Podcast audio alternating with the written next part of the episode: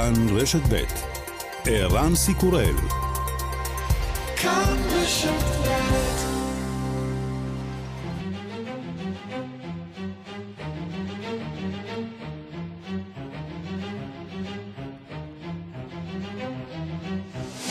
השעה הבינלאומית 4 בפברואר 2020 והיום בעולם. מחדל בבחירות המקומיות במפלגה הדמוקרטית באיווה. עד לשעה זו לא ברור מיהו המנצח לאחר שרשרת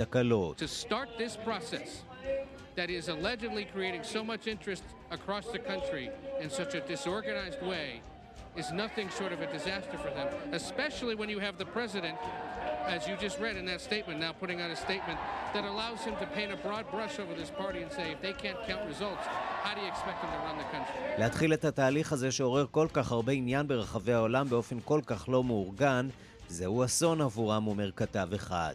הנשיא אומר בתגובה, אם הם לא מצליחים לנהל בחירות במפלגה, איך אתם מצפים מהדמוקרטים לנהל את המדינה? עוד קפיצה במניין החולים והנספים מנגיף הקורונה בסין, 406 בני אדם מתו עד כה מן הנגיף, רובם במחוז חוביי. לראשונה חצה מניין החולים הרשמי רף של 20 אלף. דאג פרז, אמריקני תושב חוביי, מספר לשעה הבינלאומית על החשש שלא יוותר די מזון בעיר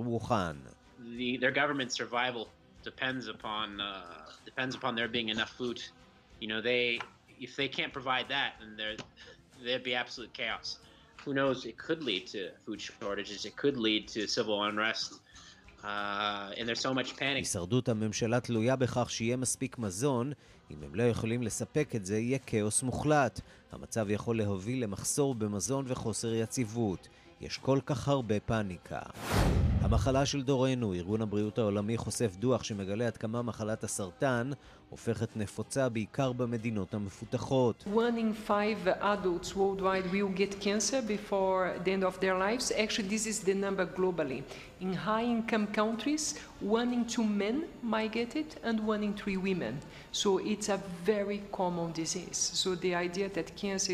Disease is no longer הריאליטי. אחד מחמישה מבוגרים ברחבי העולם יחלה בסרטן במהלך חייו, זהו המספר הגלובלי.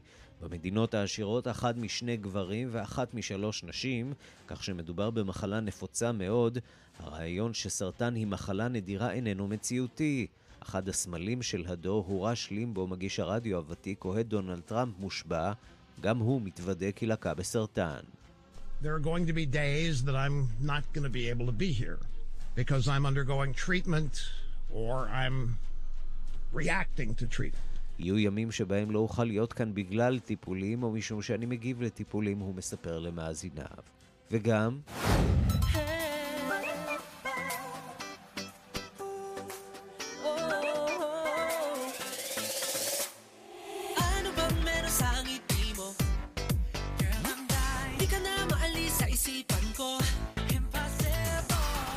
להקות דרום קוריאניות מגיעות לראש רשימת המצעדים בארצות הברית, מדוע לא להקות פיליפיניות? להקת SB19 פורצת בשרה לשוק האמריקני.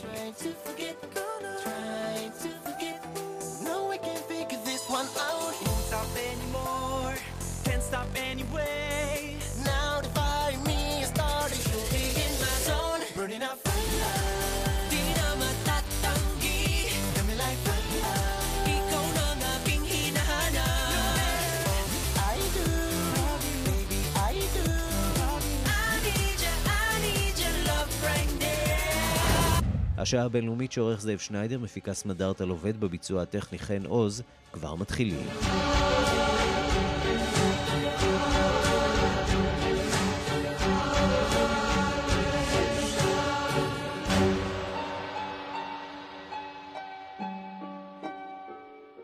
השעה הבינלאומית, גם עכשיו עדיין אין תוצאות בבחירות המקדימות במדינת איואה, מה שהיה אמור לשמש כפתיחה החגיגית של מערכת הבחירות במפלגה הדמוקרטית, הסתיים לו באקורד צורם, כאשר בעיות טכניות מנעו את פרסום התוצאות, שיגיעו כנראה בהמשך היום. שלום לשליחנו לאיואה, נתן גוטמן. שלום ערן. מה קרה כאן? מה קרה? זה מה שכולם אה, שואלים כאן באיואה. מה שקרה זה שהייתה פשלה אה, בקנה מידה עצום. בסופו של דבר מה שהיה צריך לקרות זה שהבחירות האלה, שכפי שהסברנו לא פעם בימים האחרונים, נערכות בשיטה של קוקסס, של מפגשי בחירות, הם אה, לא בשיטה של הצבעה בקלפי. האנשים נפגשו, הלכו בשבע בערב למפגש, בסביבות שמונה, שמונה וחצי המפגשים האלה נגמרו, ראשי הוועדות ספרו, ואז היה צריך לדווח את התוצאות האלה למטה. על פניו שיטה שהיא די לואו-טק, למה צריכות להיות כאן תקלות? לגמרי לא, כי מישהו ניסה להתעסק עם השיטה, הם המציאו אפליקציה לטלפון שדרכה אפשר יהיה לעשות את הדיווח הזה, האפליקציה הזאת גרמה לבעיות, קרסה, לא דיווחה היטב. יש גם uh, טענות שהעובדה ששינו קצת את שיטת הספירה כדי לאפשר מידע לא רק על מי ניצח בכל uh, מפגש כזה, אלא גם מי היה ראשון בסיבוב הראשון, כי יש שני סיבובים, יכול להיות שזה בלבל את האנשים. אין חשש שהתוצאות נעלמו, התוצאות נרשמו על גבי ניירות וקיימות uh, um, בכל אחד ממפגשי הבחירות האלה. החשש היחיד הוא שזה הרס את המומנטום של הערב, כי בסופו של דבר כל הסיפור של איואה זה סיפור של um, הצגה, של פתיחה חגיגית, של מי שיוצא מהלילה הזה מנצח, מי שיוצא מפסיד, מי יכול להמשיך, מי לא יכול להמשיך, ובסופו של דבר אנחנו גמרנו את הלילה הזה בלי לדעת את התשובה לשאלה הכי בסיסית, מי ניצח ו, אמ, ו, ומי הפסיד, אנחנו נדע את זה כמובן בהמשך היום, השמש עוד לא זרחה באיואה, בהמשך היום אנחנו nishma את התוצאות, בואו נשמע כמה קולות של המועמדים עצמם מאתמול בערב. Well, it looks like it's going to be a long night, but I'm feeling good. so listen, it is too close to call, so I'm just going to tell you what I do know. You won! so we don't know all the results, but we know by the time it's all said and done, Iowa, you have shocked the nation. כן, אז אנחנו אה, שומעים כאן את אה, ג'ו ביידן, את אליזבת וורן, את פיט בוטיג'אג'. אה, בסופו של דבר המועמדים עלו לבמות באירועי סיום הבחירות שלהם ונשאו כולם נאומי ניצחון, כי כשאין תוצאות אז כולם מנצחים, אבל הנה מה שאנחנו יכולים להגיד די בוודאות בנושא הזה. ג'ו ביידן הפסיד את הלילה הזה, זה היה צפוי וזה באמת קרה. לפי דיווחים אנקדוטליים ממפגשי בחירות, לפי המטות, אין ספק שביידן לא השיג הישג טוב, זה בעיה עבורו כי גם בניו המשר בשבוע הבא, הבא הוא כנראה לא עומד לנצח, הוא יצטרך להתחיל את מערכת הבחירות שלו רק מאוחר יותר בקרוליינה הדרומית, בעצם להתחיל לצבור ניצחונות וזה בעיה למועמד מוביל.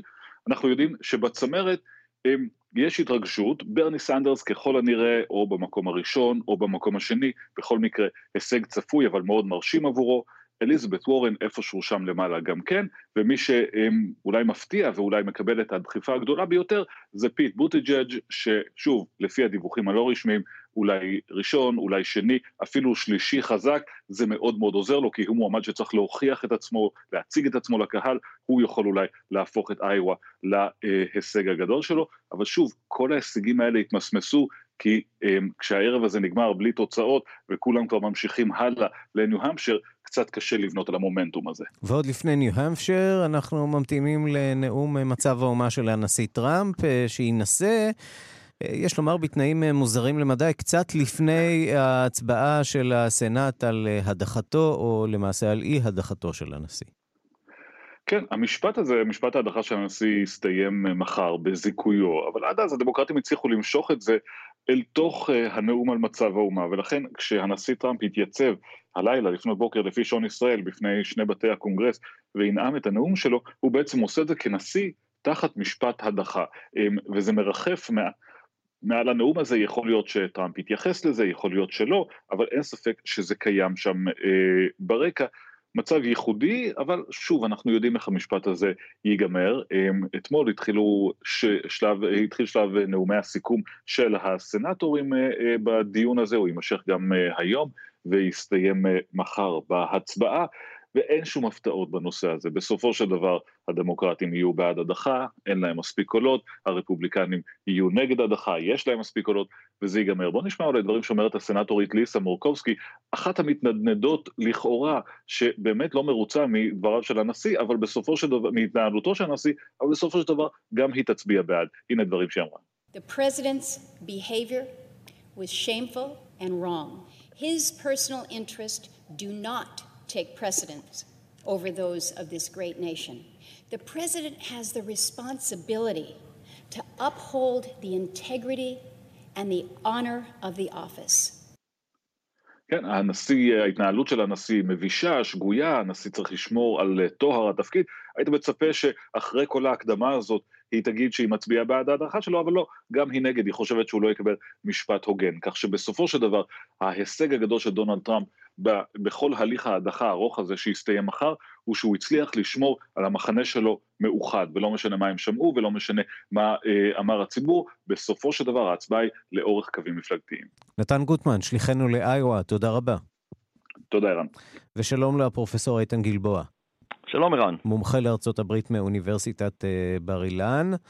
אז בואו באמת אה, נתחיל מהנקודה הזאת אה, של אה, נאום מצב האומה של הנשיא טראמפ, ואז נדבר גם קצת על מה שקורה באיווה. יתייצב נשיא מול סנאט שאמור להצביע מחר בבוקר על הדחתו, כשמאחוריו אולי יושבת ראש בית הנבחרים, ננסי פלוסי. אני יכול להניח שזה יהיה מוזר יותר מהרגיל, ולא שלא היו מעמדים מוזרים שם בנאום הזה. תשמע, יש כל כך הרבה דברים מוזרים אה, בשנים האחרונות במערכת הפוליטית האמריקאית ששום דבר לא יפתיע. אני חושב שדווקא מאחר, מאחורי הנשיא, בדרך כלל, בנאום הנשיא לאומה, יושבת ננסי פלוסי, אבל גם סגן הנשיא מייק פנס, שהוא למעשה יושב ראש הסנאט. Mm-hmm. כן, תראה, זו הירייה הראשונה במערכת הבחירות של טראמפ בעצמו. זה הנאום האחרון שלו, הנאום האחרון שלו לאומה. אה, בדרך כלל כאשר נשיא אמ, אה, מנהל מערכת בחירות לתקופת כהונה שנייה, אז הבחירות האלה, שיהיו בנובמבר הבא, הם משאל עם על הישגיו, ולכן זאת תהיה הזדמנות בשבילו לדבר על כל ההישגים שלו, גם בענייני פנים וגם בענייני חוץ. הוא ידגיש את הכלכלה. אה, בענייני חוץ, אני חושב שידגיש את התוכנית שלו לעסקת המאה, להשגת הסדר בין ישראל לבין הפלסטינים, והוא לא יכול להתאפק, הוא מוכרח יהיה לתקוף את הדמוקרטים, ואני מעריך שיתקוף אותם גם על מה שקרה אתמול באיואה ועל כל תהליך ההדחה. עכשיו, אה, כשאירוע כזה מתרחש, נאום מצב האומה, אנחנו העיתונאים אה, יושבים וסופרים את מה שמכונה ה-standing ovations. כמה פעמים אה, מחאו או ימחאו כף לנשיא טראמפ. כאן קרוב לוודאי שנראה בית מחולק ומשוסע כפי שאולי לא ראינו אי פעם. אין ספק, ויש גם לא מעט רפובליקנים שלא כל כך מתלהבים מטראמפ. הם יותר חוששים ממנו ומהבסיס שלו. אז אני חושב שבמקרה הזה הוא לא ישבור את השיא של מחיאות כפיים בנאומים מהסוג הזה. בואו נדבר על אה, איווה. אה, ראשית אולי איזשהו הסבר אה, טכני, מה קורה עכשיו אחרי שיוכרע?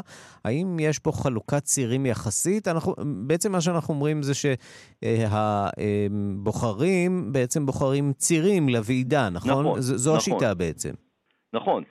כן, תראה, יש בסך הכל, איווה היא כזאת מדינה קטנה, ותכף נדבר על, ה, על הביקורת שיש על הדרך שבה מתנהלים הפריימריז בכלל, וזה שאיואה ראשונה. בסך הכל, איואה אה, יש בה שלושה מיליון תושבים, מדינה מאוד קטנה, היא שולחת 23 צירים לוועידת המפלגה שתתקיים ביולי, שבה בוחרים במועמדי המפלגה לתפקידי הנשיא. 23 מתוך כמה? 3,979. זה כלום שבכלום. אז, כלום שבכלום. אז לכן, אה, אבל הסיפור הוא פה גדול בגלל ההיסטוריה ובגלל המומנטום. מה שקרה אתמול זה מכה, זה פשלה נוראית לדמוקרטים. במקום לדבר על מנצחים ומפסידים ואנשים שבולטים, אז, אה, אז הם, הם מראים שהם לא מסוגלים לנהל אפילו פריימריז במקום כזה קטן. וטראמפ כבר חוגג עליהם וגם הרפובליקנים. אז, אה, אז אני חושב שזאת מכה. כן, הם ניסו לשחק בטכנולוגיה כדי לשפר ול, ולהפיק תוצאות יותר מהירות באמצעות יישומון שכנראה לא בדקו אותו מספיק, ואחרי זה הגיבוי לטלפון, וגם הוא נכשל, ומי שכועס הכי הרבה זה ג'ו ביידן, הוא מנסה אולי, כי שמענו מקודם מנתן, שאולי הוא לא יוצא טוב, אולי הוא יפסיד את הבחירות האלה, אז הוא מנסה לערער עליהם כבר, אז uh, נראה מה יקרה, אבל uh, זה ביזיון גדול, יושבים שם מועמדים, הם רצים, הם צריכים לרוץ לניו-המפשר, ששם היו הבחירות המקדימות בשיטת הקלפיות הרגילה, לא בשיטה הזאת של. האספות, האספות המצביעים, הבוחרים. זה יהיה ביום שלישי הבא, מחכים, לא יודעים מה היו התוצאות, לא יודעים מה לעשות איתם. זה פשוט uh, מטורף והזוי כל הדבר הזה. לזכות הדמוקרטים של איואה אה, אפשר uh, לדבר גם על ההשתתפות היפה מאוד uh, אתמול במערכת הבחירות, ואתה יודע, אני ישבתי ועקבתי אחרי מצלמה אחת של רשת שידור מקומית אחת ששידרה מתוך קלפי, לא קלפי, בעצם אירוע כזה, אספת בחירות בדמוין, וכל התהליך הזה, יש בו משהו מאוד מאוד אלגנטי, גם בדיון, גם בהצגת הטיעונים בעד ונגד. משהו שאנחנו קצת איבדנו בתהליך הדמוקרטי שלנו, ובכלל, כנראה גם בשאר מדינות ארצות הברית איבדו. כן, אתה, אני חושב שאתה צודק, אתה צודק מאוד. זה באמת, זה נראה כמו דמוקרטיה אתונאית. כאשר, כאשר יש ויכוחים במסגרות קטנות ומצומצמות על היתרונות והחסרונות של כל מועמד. אחת הבעיות שהייתה אתמול זה שיש יותר מדי מועמדים דמוקרטיים ויש, ויש מאבקים רציניים בין המובילים לפחות, משום שהתפיסה זה קצת מיתוס, אבל התפיסה היא שאם אתה לא מנצח לפחות בשתיים הראשונות, באחת מהן לפחות, באיובה ובניו-המפשר, אז אתה צובר מומנטום שלילי. אגב, יותר מנצח... מדי מועמדים זה לא מצב קבוע ב... אה, לא, בסבב הראשון לא, של אבל, הבחירות? לא, לא, בדרך כלל יש פחות, mm-hmm. וככל שיש יותר זה יותר בלאגן. אז זה נכון שיש בזה איזה ניחוח אה, של דמוקרטיה בשיטה הזאת של הקוקוס, אבל אני צריך להגיד לך, ולמאזינים שלנו, שהשיטה הזאת הייתה מקובלת ברוב מדינות ארה"ב לאורך השנים, אבל רק בארבע מדינות היא נשארה.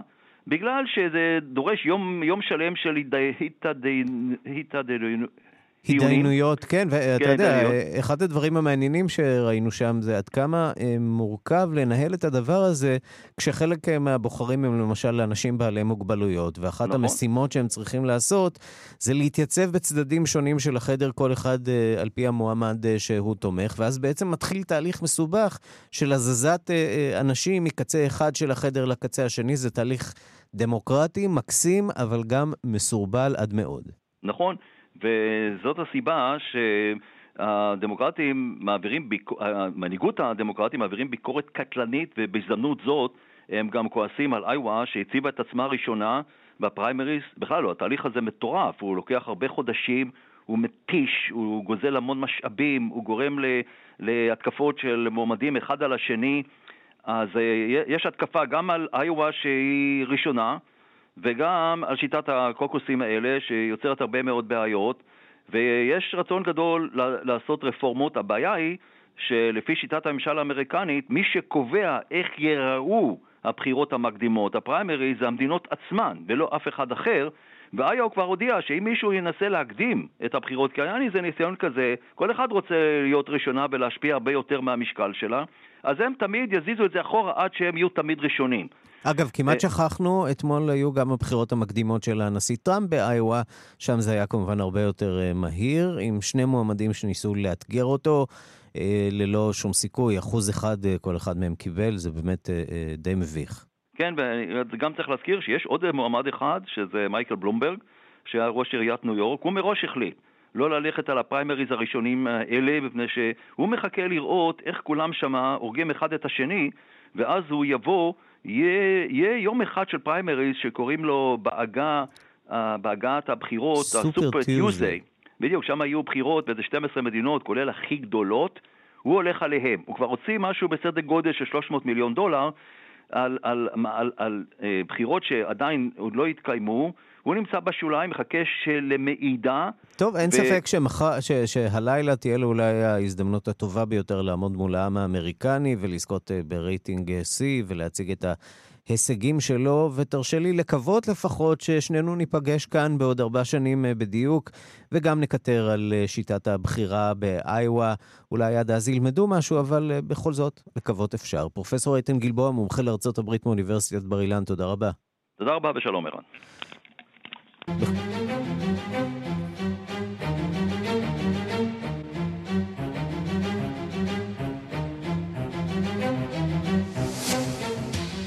מניין הנדבקים אה, בנגיף הקורונה החדש אה, הולך אה, ועולה. נכון לשעה זו נבדקו אנשים חולים ב-24 מדינות ברחבי העולם. הדיווח של כתבת חדשות החוץ, נטליה קנבסקי. משרד הבריאות הסיני ממשיך לעדכן בכל יום על מספר החולים. מן ההודעה האחרונה שפורסמה אמש אפשר לראות עלייה ניכרת במספר החולים בסין, כשלושת אלפים מקרים חדשים ביממה האחרונה. 截至二月三日 二十四时，我委收到各省区市 עד חצות, שלושה בפברואר, קיבל ועד הבריאות הלאומי דיווחים על 20,438 מקרים מאושרים של המחלה מ-31 מחוזות ושטחים אוטונומיים. מצבם של 2,788 אנשים קריטי, 425 מתו עד כה מהמחלה, 632 שוחררו מבתי החולים.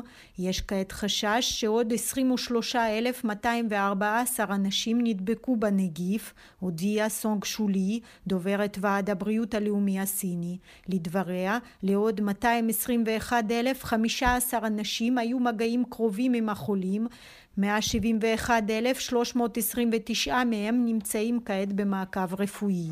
במסיבת עיתונאים לתקשורת זרה בטוקיו אמר הבוקר הירושי נישיאורה, חוקר הנגיף מאוניברסיטת הוקיידו, שברוב המקרים הסימנים של המחלה מופיעים עד היום השמיני לאחר ההידבקות. לכן אנו יכולים להוטות לממשלות שתקופת ההסגר לאנשים ששבו מן האזורים הנגועים לא צריכה להיות ארוכה מעשרה ימים. לדוגמה, האזרחים שהוצאו מבוהאן חזרה ליפן צריכים להישאר בבידוד עשרה ימים, ואם בתום התקופה הזאת הם לא פיתחו סימני מחלה, אנו בטוחים ב-95% שהם לא נדבקו בנגיף, טען המומחה היפני. כעת תקופת ההסגר המינימלית לאנשים השבים מבוהאן ברוב המדינות היא שבועיים.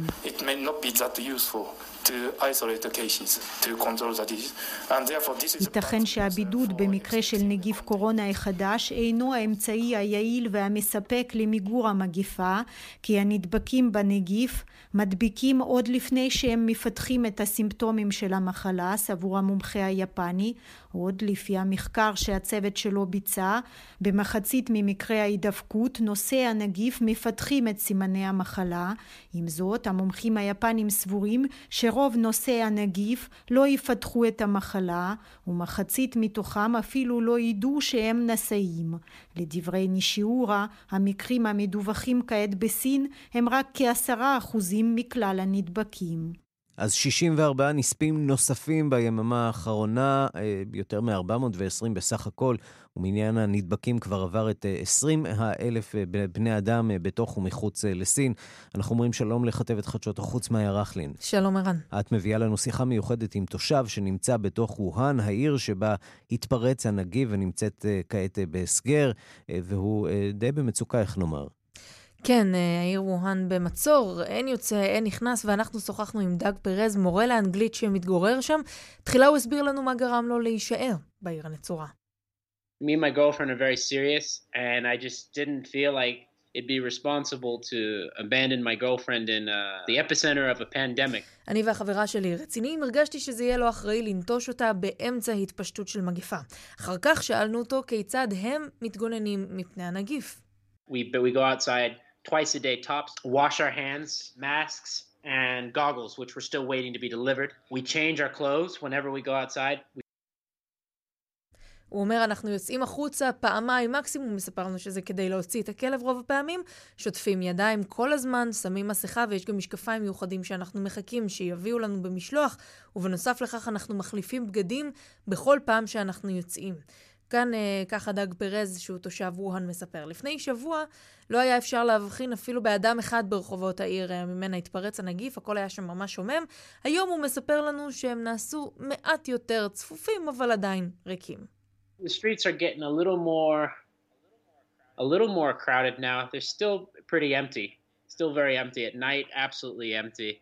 Everyone wears masks.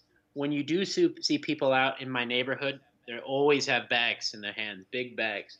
That makes me a little worried because I do think, you know, maybe people are continuing to really mm-hmm. stock up. You know, some people have been abandoning their pets. They, they mistakenly think pets can be, you know, it can be transmitted mm-hmm. from pets to humans, which it can't be. הרחובות נעשים קצת יותר צפופים, אבל עדיין ריקים, במיוחד בלילות, וכשאני רואה אנשים בחוץ, עם מסכות כמובן, ומחזיקים בתיקים גדולים, וזה מדאיג אותי, כי אני חושב שאולי הם ממשיכים להצטייד במזון, כך מספר פרז, הוא מוסיף שאנשים נוטשים את חיות המחמד שלהם, כי הם חושבים שהחיות עשויות להעביר את הווירוס, מה שלא נכון, ולכן רואים יותר ויותר חיות ברחובות. שאלנו את פרז האם הוא מכיר מישהו שמת מהמחלה, והוא סיפר שהוא רק שמע על כאלו מעין חברים של חברים. I've heard of a couple people who've died you know, and that's what's especially scary, you know, like uh, even in my apartment complex, no one's died, but we have we have one confirmed case and four people with fevers. So the the most frightening part of that, seeing that you know these people in your community, they're going to the same places you are, mm-hmm. most likely. שמעתי על כמה אנשים שמתו, וזה מה שמפחיד במיוחד. גם אם בבניין שלי אף אחד לא מת, יש מקרה אחד שאושר של הקורונה, וארבעה אנשים שסובלים מחום. אז מה שמפחיד זה לדעת שהאנשים מהקהילה שלך הולכים לאותם מקומות שאתה נמצא בהם. בהמשך מספר פרז על חוסר הביטחון של התושבים המקומיים בשלטונות הסינים. No one can really knows exactly how many people are dead. We sure we have the official reports, but there's a lot of skepticism about those. And there's a lot of instances of uh, you know people who have died, and they report the cause of death as something else. You know, quickly release data about you know the age of everyone who's died, and you know they seem to be keeping many things secret. I heard a rumor yesterday that 900 people were dying every day. אף אחד לא יודע כמה בדיוק אנשים מתו. יש דיווחים רשמיים, אה, אבל יש מקרים שאנשים אה, מתו, ואנחנו מפקפקים בזה בדיווחים הרשמיים, ויש מקרים שאנשים מתו וסיבת המוות דווחה שהיא משהו אחר ולא הנגיף. הם לא מפרסמים, הם, השלטונות הסינים לא מפרסמים מידע על אודות גיל או זהות. הנספים. אני שמעתי אתמול שמועה על כך ש-900 בני אדם מתים בכל יום. כך מספר לנו דאג פרז אמריקני שמתגורר כעת בווהאן. שאלנו אותו אם הוא מאמין שהתפשטות הנגיף תימשך, והוא טוען שכן, אבל גם הוסיף איזושהי תחזית יחסית אופטימית. You know, we're going to be in it for the long run. I did talk to, uh, you know, I've been talking to uh, a researcher, uh, a scientist, if you will, was here during SARS. He's with the U.S. Army. You know, he told me that at 20 degrees Celsius, the virus can only survive 48 mm-hmm. hours. So hopefully around April, you know, as temperatures rise, hopefully it will uh, extinguish this thing. דיברתי עם חוקר, מדען אם אנחנו רוצים, שחקר את הסארס מטעם הצבא האמריקני, והוא אמר לי שב-20 מעלות הווירוס יכול לשרוד רק 48 שעות, כך שבסביבות אפריל הטמפרטורות יעלו והווירוס הזה כנראה ייכחד, כך מספר דאג פרז, תושב ארצות הברית שמתגורר כיום בווהאן, בריאיון שערכנו עמו. מאיר רכלין, כתבת חדשות החוץ, תודה על העדות הזאת מווהאן. תודה. השעה הבינלאומית בסודאן מנסים לעכל את הידיעות על הפגישה ההיסטורית בין ראש הממשלה בנימין נתניהו לבין המנהיג הזמני עבד אל-פתח אל-בורהאן. אתמול באוגנדה, הממשלה שטוענת שלא אה, עודכנה על הפגישה מתכנסת עכשיו לישיבת חירום. הקולות המתנגדים למהלך בהחלט אה, נשמעים היטב, אבל יש גם מי שתומך. שלום אה, לכתבנו לענייני ערבים רועי קייס. שלום ערן. אתה שוחחת עם uh, טראג'י מוסטפא, אופוזיציונרית סודנית, שאומרת בשיחה עם כאן חדשות, שהיא גאה מאוד במנהיג הסודני על המהלך הזה, כך שיש בהחלט קולות תמיכה. נכון, תכף נגיע אליה, אבל על פניו זה נראה שכמעט אף אחד בחרטום, בירת סודן, לא ידע על אותה פגישה היסטורית בין ראש הממשלה בנימין נתניהו לבין המנהיג הזמני של המדינה, עבד אל-פתאח אל-בורהאן באוגנדה. הממשלה שאתמול טענה ששמעה על הפגישה בתקשורת, הודיעה שתקיים ישיבת חירום בעקבות הפגישה. גם המועצה לביטחון לאומי אה, מתכנסת, ירצו שם לשמוע הבהרות מאל-בורהאן. נזכיר, המנהיג שהחליף למעשה את הרודן עומר אל-בשיר אחרי 30 שנה בשלטון. מבחינת התגובות אז נאמר שיש תגובות לכאן ולכאן, התגובות נגד יותר קולניות. היום התקיימה, התקיימה הפגנה קטנה מול בניין הממשלה בחרטום ודרכו שם על דגל ישראל, ניסו גם להצית אותו. אני רוצה להשמיע לך ולמאזינים את התגובה הקשה ביותר שמצאתי עד כה, המטיף האסלאמי הסודני عبد الحي يوسف. هنا. نعم، هذا الخبر لو ثبت بأن الفريق الأول عبد الفتاح البرهان قد قابل الصهيوني بنيامين نتنياهو واتفق معه على التطبيع כן, אז זה המטיף האסלאמי הסודני עבד אל-חי יוסף, שאומר שאם יוכח שאכן הייתה פגישה כזו בין נתניהו לבורהאן ושסיכמו שם נורמליזציה, זו בגידה באללה והשליח שלו, כלומר בנביא מוחמד. מדובר בצה"ל ללא אישורם, הממשלה היא זמנית, בורהאן עלה בהפיכה אה, שלטונית, כך שאין לו את הלגיטימיות לצעדים האלה. בינתיים שום דבר לא יוצא מהוויתורים או משלום עם ישראל. מדינות שעשו שלום עם ישראל לא הרוויחו, אלא רק הפכו להיות יותר מפוארות, כך אותו מטיף אה, אסלאמי. עכשיו צריך גם להסביר שהמהלך הזה ניסה יומיים אחרי ששרי החוץ הליגה הערבית, כולל שר במשרד החוץ הסודני, חותמים על הכרזה שמתנגדת לתוכנית השלום של ממשל טראמפ עם הפלסטינים, ושמאשרת את האמירה המפורסמת, לא תהיה נורמליזציה בין ישראל לבין מדינות ערב עד שישראל לא תאמץ את יוזמה, יוזמת השלום הסעודית, קרי מדינה פלסטינית בקווי 67, רחוק שנות אור מתוכנית טראמפ. נפגש הבושה, כך קראו לזה בעיתון הסודני אל-עכבר הבוקר, אך כמו שציינת, יש גם תגובות אחרות. יש מי שסבור שהצעד הזה יועיל לסודן, בעיקר מבחינה כלכלית. הסעודית, יסיים את הבידוד הבינלאומי שלה, יגרום לה להיות, להיות מוסרת מהרשימה של המדינות שתומכות בטרור, נמצאת שם משנות ה-90 ברשימה של הממשל האמריקני. אה, יושב ראש מפלגת האומה בסודאן, מובארק אל-מהדי, הוא מייצג את הדעה הזאת, הוא בירך על הפגישה בין נתניהו לבורהאן, אמר שמדובר במהלך אמיץ, שמכשיר את הקרקע להסרת הסנקציות האמריקניות שמוטלות על סודאן. ואנחנו שוחחנו עם מישהי בסודאן שגם כן מרוצה מאוד מהמהלך, אנחנו מדברים על טראג'י מוסטפא, קהילת אופוזיציה ותיקה מאוד בסודאן, שימשה בעבר כחברת פרלמנט, חיה היום בקנדה, בחודשים האחרונים היא בילתה בסודאן המתחדשת. היא עוד מלפני כמה שנים פועלת להתקרבות בין ישראל לבין סודאן, אפילו ביקרה כאן. בשיחה עמנו באופן פרדוקסלי, היא מספרת לנו על רשמיה מהמהלך ואומרת לנו, אצלנו היה אפילו יותר איפול על המהלך אה, אה, מאשר אצלכם, למרות שגם אצלנו נגיד היה צנזורה. הנה. فبينما إسرائيل هي دولة الحداثة والحرية بين الإعلام والساسة כן, אז זאת פעילת האופוזיציה הסודנית, הראג'י מוסטפא, שאומרת לנו בעוד שישראל היא מדינת המודרנה מבחינת התקשורת והפוליטיקה, היא לא מסתירה את החדשות. אצלנו המצב שונה, לא נתנו לנו שום מידע על העם הסודני בנושא הזה, אך מבחינתה הן זה משנה. היא אומרת לנו, מדובר במפגש חשוב מאוד, שהיא מקווה שיוביל לנורמליזציה מלאה ביחסים בין סודן, צפון סודן לבין ישראל. היא גם היא אופטימית לגבי כך שאפשר שהסוגיה הפלסטינית אולי תיפתר אחרי המהלך הזה, שידחוק לשוליים את הזרמים הקיצוניים בקרב כל הצדדים, ובעוד רבים מבקרים את ההתנהלות של המנהיג הזמני של סודאן אל-בורן, היא חולקת לו שבחים בשיחה עמנו. הנה. فخورة أنه يوضح بأنه رجل ليس سهلا وبالعكس وأثق أيضا في مستشاريه أحس أن כן, אני מאוד גאה בו, אומרת לנו תראג'י מוסטפא באלבורהאן, המנהיג, שמבהיר במהלך הזה שהוא לא קל להשגה, וגם ביועצים שלו, שנכנים בחוכמה, מבינים את האתגרים של האומה הסודנית. הם אלה שאמרו לעשות את המהלך הזה, הוא מצטער כאיש בעל כריזמה, אפשר, אפשר ללמוד על כך מהאומץ שלו לעשות מהלך כזה. נאמר שגם היא מודעת לעובדה שיש לא מעט אנשים בסודאן שלא אוהבים את המהלך הזה, אבל ביום כזה, מי שכן תומך במהלך הזה בסודאן, מנסה לשאוב קצת אופטימיות, גם אם מדובר במהלך מהלך שהוסתר מעיני הציבור, ושהמנהיג אלבורן יצטרך לתת עליו דין וחשבון, כנראה בקרוב מאוד. רועי קייס, כתבנו לענייני ערבים, תודה על הרעיון המעניין הזה. תודה. אנחנו מכאן אה, למדינה השכנה, לוב. הפסקת האש בלוב שהושגה בוועידת אה, ברלין הופרה, ולוב ממשיכה להיות שדה קרב בינלאומי. המיליציות בראשות הגנרל חפטר וסרה, שנתמכות על ידי טורקיה, ערב הסעודית וצרפת, מצרים ומדינות אה, אחרות, מנהלות מאבק כדי לשמור על האינטרסים הגיאופוליטיים והכלכליים שלהן. דיווחו של כתבנו ברומא, יוסי בר.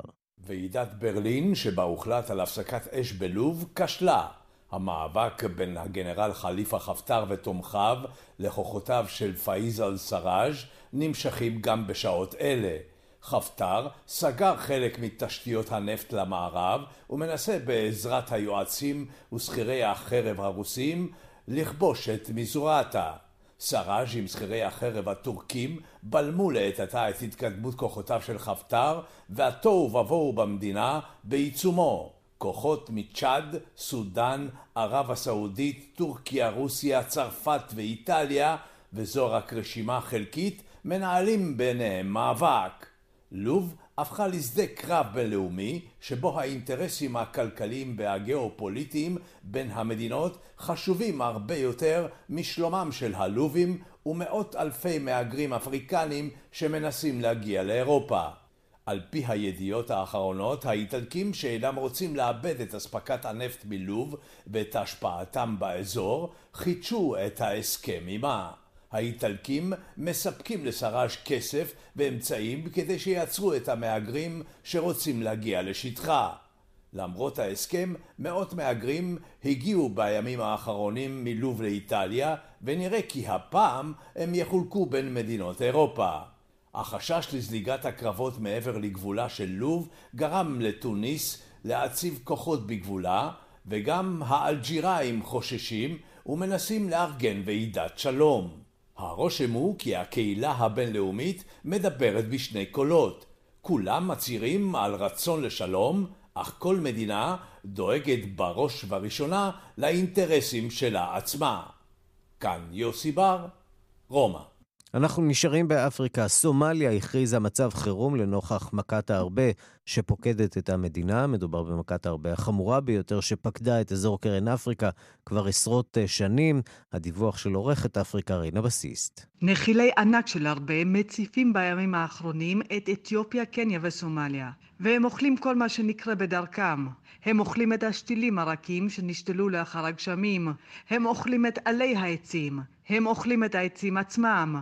הם אוכלים שיחים, עשבים, כל מה שצומח. הנחילים העצומים האלה משאירים אחריהם אדמה חרוכה, כלומר אדמה מיובשת וריקה, שום גידול לא ניצל מהחרק הרעב הזה.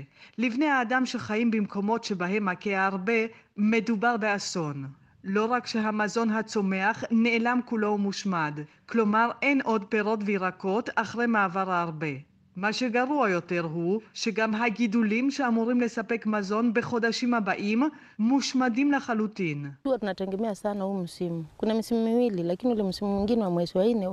יש לנו שתי עונות גידול, אבל העונה שמתחילה באפריל קצרה יותר ופחות פרודוקטיבית. אנחנו תלויים בעונה הזאת וחוששים מאוד שההרבה ישמיד את התוצרת החקלאית כולה. וכך נישאר רעבים בלי מזון לאורך השנה, כך אומרת אישה סומלית. מכת הארבה הנוכחית קשה כל כך עד שסומליה נאלצה אתמול להכריז על מצב חירום בכל המדינה. משרד החקלאות של סומליה הבהיר כי מכת הארבה מסכנת את הביטחון התזונתי במדינה, שהוא ממילא כבר פגיע מאוד. הארבה בדרכו לכלות את כל הקציר של חודש אפריל הקרוב, מה שישאיר את מחסני המזון של סומליה ריקים. אזורים בסומליה שבהם פועלות קבוצות של מורדים סובלים כבר תקופה ארוכה ממחסור במזון. מכת הארבה עלולה להביא על האוכלוסייה שם רעב כבד. This is a very rare phenomena, but once it does occur, it, it becomes extremely threatening. Um, to food securities, livelihoods, pastures. זאת תופעה נדירה מאוד, אבל כאשר היא מתרחשת, מדובר באיום חמור לביטחון התזונתי, לשדות, וכמובן, אם זה מסכן את השדות, הרועים נאלצים לעבור עם העדרים שלהם לאזורים אחרים, והדבר עלול ליצור עימותים נוספים. כך מסביר מומחה מסוכנות המזון של האו"ם. אנשי האו"ם גם מסבירים כי המקרה של סומליה קשה במיוחד. המדינה סובלת כאמור כבר שנים ממלחמות פנימיות.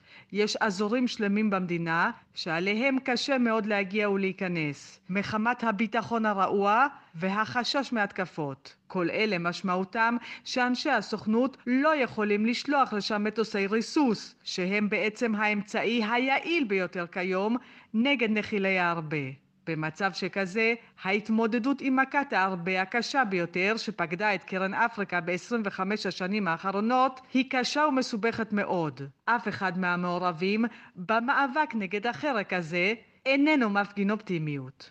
כאן רינה בסיסט.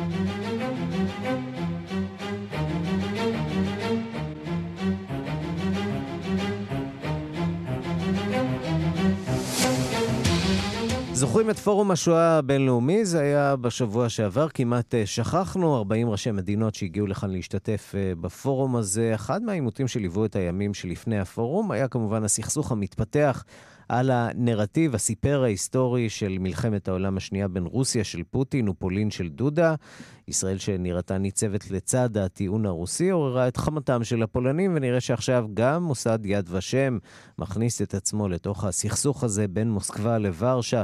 שלום לקשבנו בן יניב. שלום ערן. כן, אז אה, נראה שישראל, ואולי אחד המוסדות היותר מכובדים של היד ושם, נכנס עוד הפעם לתוך הסכסוך הזה ההולך ומתפתח במזרח אירופה. אה, כאמור, לפני שבועיים ימים, אולי קצת פחות, מדינת ישראל אירחה כאן עשרות ראשי מדינות, השתתפות בפורום השואה העולמי שהתקיים בירושלים, אירוע מרשים ומכובד לכל הדעות שנעשה כחלק מציון 75 שנה לשחרור מחנה ההשמדה אושוויץ בירקנאו. אך למי שזוכר, הנושא שכיכב בכותרות והטיל צל כבד על האירוע, הייתה המתיחות בין מוסקבה לוורשה לנרטיב ההיסטורי הסיפר ההיסטורי. והנה 12 ימים לאחר הפורום, ישראל שוב מוצאת עצמה עמוק בתוך המאבק של שתי המדינות על שכתוב ההיסטוריה. בהודעת התנצלות שפרסם אתמול המכון הבינלאומי לחקר השואה ביד ושם, אמ, הוא ציין והודה כי בזמן קיום הפורום, אמ, בו השתתפו כאמור עשרות ראשי מדינות, אה, הוצגו סרטונים בעלי מידע שגוי, כך על פי לשון ההודעה. מספר סרטונים שהוצגו בפורום כללו אי דיוקים שהביאו להצגה חלקית ולא מאוזנת של עובדות היסטוריות. אחד הסרטונים, לדוגמה, סרטון לא ציין את חלוקתה של פולין ב-1939, אותו הסכם ידוע של ריבנטרופ ומולוטוב, שרי החוץ של גרמניה הנאצית וברית המועצות, אשר למעשה חילקה את פולין. הפרט ההיסטורי החשוב הזה כמעט ולא צוין. כמו כן, אותו סרטון הראה גבולות לא מדויקים של פולין, ומסיבה מעוררת תהיות, אף הציג מחנות ריכוז כמחנות השמדה. מספר כלי תקשורת באירופה פרסמו את uh, הודעת ההתנצלות, ביניהם גם הטיימס הלונדוני, אשר דיווח כי יד ושם צפויה לפתוח בבדיקה בנושא תוכן הסרטונים. העיתון הבריטי הדגיש במיוחד את התנצלות הארגון על מתן הבמה לנשיא פוטין, אשר בנאומו, כך על פי לשון הודעת יד ושם, עיוות ושכתב מחדש את תפקידה של ברית המועצות במהלך מלחמת העולם השנייה. כאמור, אנג'י דודה, נשיא פולין, החרים את האירוע במחאה על מתן הבמה לנשיא רוסיה, ועל פי גרסתו אף נמנעה ממנו הזכות לשאת דברים. זאת למרות שבירושלים הכחישו את הדבר הזה, ונאמר אפילו שהציעו לו לנאום כאחד הנואמים הבכירים. בריאיון לכתבנו המדיני עמיחי שטיין בחדשות הערב, ימים אחדים לפני הפורום, אמר דודה כי אינו מתכוון לשבת בשקט בזמן שפוטין עושה את גרסתו שלו להיסטוריה. כמו כן, דודה התייחס, וזה עוד ימים לפני הפורום, לשאלה האם יד ושם נהפך למוסד פוליטי. זו הייתה תשובתו. W moim przekonaniu nie ma takiej sytuacji, natomiast my oczekujemy prawdy historycznej i sprawiedliwej oceny. Ja jestem prezydentem Rzeczypospolitej כן. i nigdy nie zgodzę się לדעתי אין מצב כזה. יחד עם זאת, אנו מצפים לאמת היסטורית ושיפוט הוגן. אני נשיא פולין, ולעולם לא אסכים לשיח על אחריות העם הפולני. אני מדגיש, העם הפולני, כלומר, הפולנים כולם. אם כן, שוב, הסאגה הזאת היא נמשכת, וישראל ויד ושם מוצאים עצמם עמוק בתוך הסכסוך המתפתח בין הרוסים לפולנים. בעצם, מהו הסיפור של השואה ומה תפקידה של ברית המועצות בימים שלאחר מלחמת העולם השנייה. בן יניב, תודה. תודה, ערן. כחצי שנה לאחר שחמישה בני אדם נספו בשל תקלה גרעינית שאירעה בניסוי טיל בצפון רוסיה, תושבי הכפר הממוקם סמוך לאתר הניסויים מספרים על uh, החששות uh, לבריאותם בצל הגרעין, וגם הם מביעים ביקורת uh, לא מעטה על הממשל הרוסי. שלום לכתב חדשות החוץ יואב זהבי. שלום ערן. מה הם אומרים?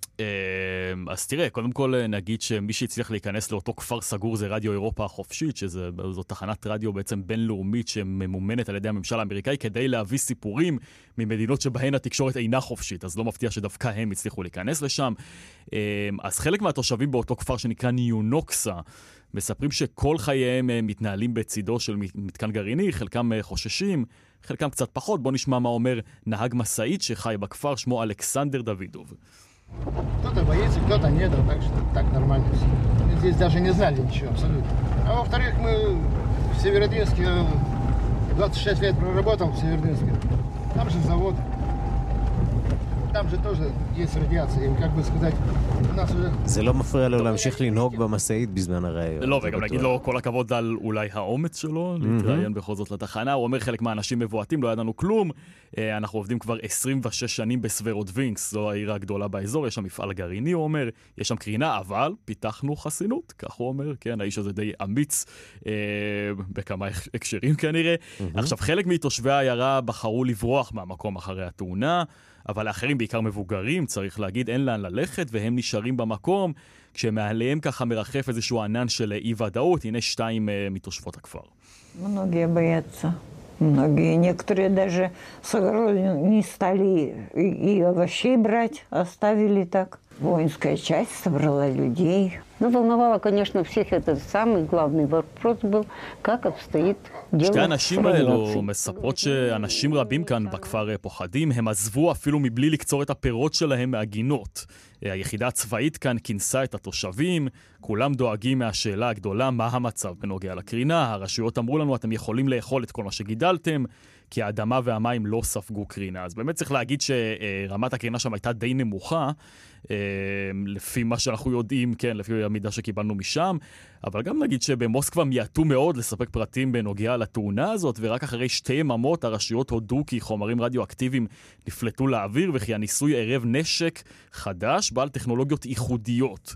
מה זה אותו נשק? גורמי ביון מערביים העריכו כי מדובר בניסוי כושל של טיל בליסטי בין יבשתי שמונע באמצעות כור גרעיני קטן. זה לא נשק גרעיני, אלא טיל בליסטי שמונע mm-hmm. באמצעות אה, אה, דלק גרעיני. אה, בואו נשמע מה אומר אה, עוד תושב כפר, שהוא גם אה, מעז ככה לבקר את הממשל. הנה. Понятно, что секретно, но никто и особо-то не хочет разбираться. Что ж там бабахнуло? прежде всего интересует последствия для людей, которые рядом находятся. Такой, такой случай, то есть это напоминает все события... ברור, הוא אומר שהכל סודי, אף אחד לא רוצה לדעת מה קרה, משהו התפוצץ. מה שמעניין אותי הן ההשלכות על האנשים שחיים כאן באזור. התקרית הזאת, שים לב ערן, מזכירה לי את צ'רנוביל. אותו דבר, אפס מידע אומרים לנו, הכל בסדר, תמשיכו כרגיל, אנחנו נדאג להכל, זה מה שהרשויות אמרו לנו, גם כאן זה בדיוק ככה, וזה, הוא אומר, ממש ממש אה, לא בסדר. אירוע שהותיר אה, הרבה מאוד אה, סימני שאלה אחריו, וסימני השאלה האלה כנראה נשארים עדיין באוויר. כן, ולפי מידע שיש לנו אגב, שרדיו אירופה החופשית מספק, זו לא הפעם הראשונה שיש תאונה בבסיס הזה שהוקם על ידי הצבא הסובייטי, נגיד בשנות ה-50, הצבא הוא הפך אותו לבסיס ניסויי הטילים הראשי שלו, עד היום המשטר הרוסי, הרוסי, לפי מה שאנחנו יודעים, משתמש בבסיס הזה כדי לבצע ניסויים בטילים כאלה ואחרים. כן, וגם היום הבסיס נותר תחת uh, מעט uh, חשאיות, אמרנו תושבי הכפר ברחו, זה מה שקרה שם לפני כחצי שנה. תאונה גרעינית ככל הנראה, לפי הערכות, אמרנו של גורמי הביון במערב, טיל uh, בליסטי בין יבשתי שהתפוצץ, טיל שמונה על ידי דלק גרעיני. יואב זהבי, כתב חדשות החוץ, תודה. תודה, אילן.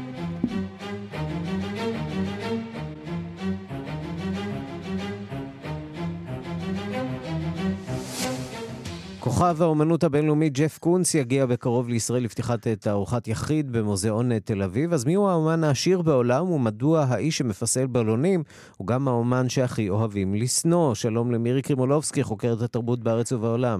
שלום ערן, אז אנחנו עוד נדבר על זה בארוכות במרץ כשזה יגיע, אבל זה בהחלט אה, הישג. מדובר באומן שלפני שנה מכר את הארנב שלו, מין ארנב מפוסל במתכת, שנראה כמו ארנב אה, מתנפח של ילדים.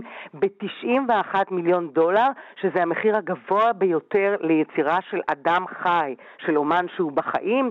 אה, בואו נשמע את מנכ"לית אה, מוזיאון תל אביב, אה, טניה עוזיאלי.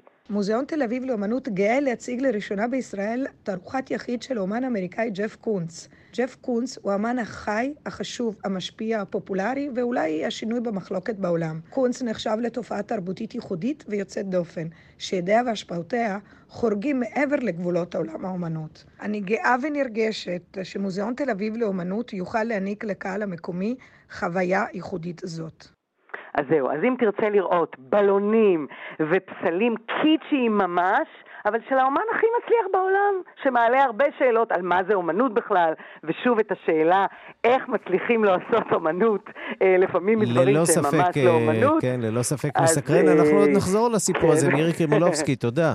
תודה, ערן, להתראות. ועד כאן השעה הבינלאומית מהדורת יום שלישי, העורך הוא זאב שניידר, מפיקות סמדארטה לובד ואורית שולץ, הטכנאים חן עוז ושמעון דוקרקר.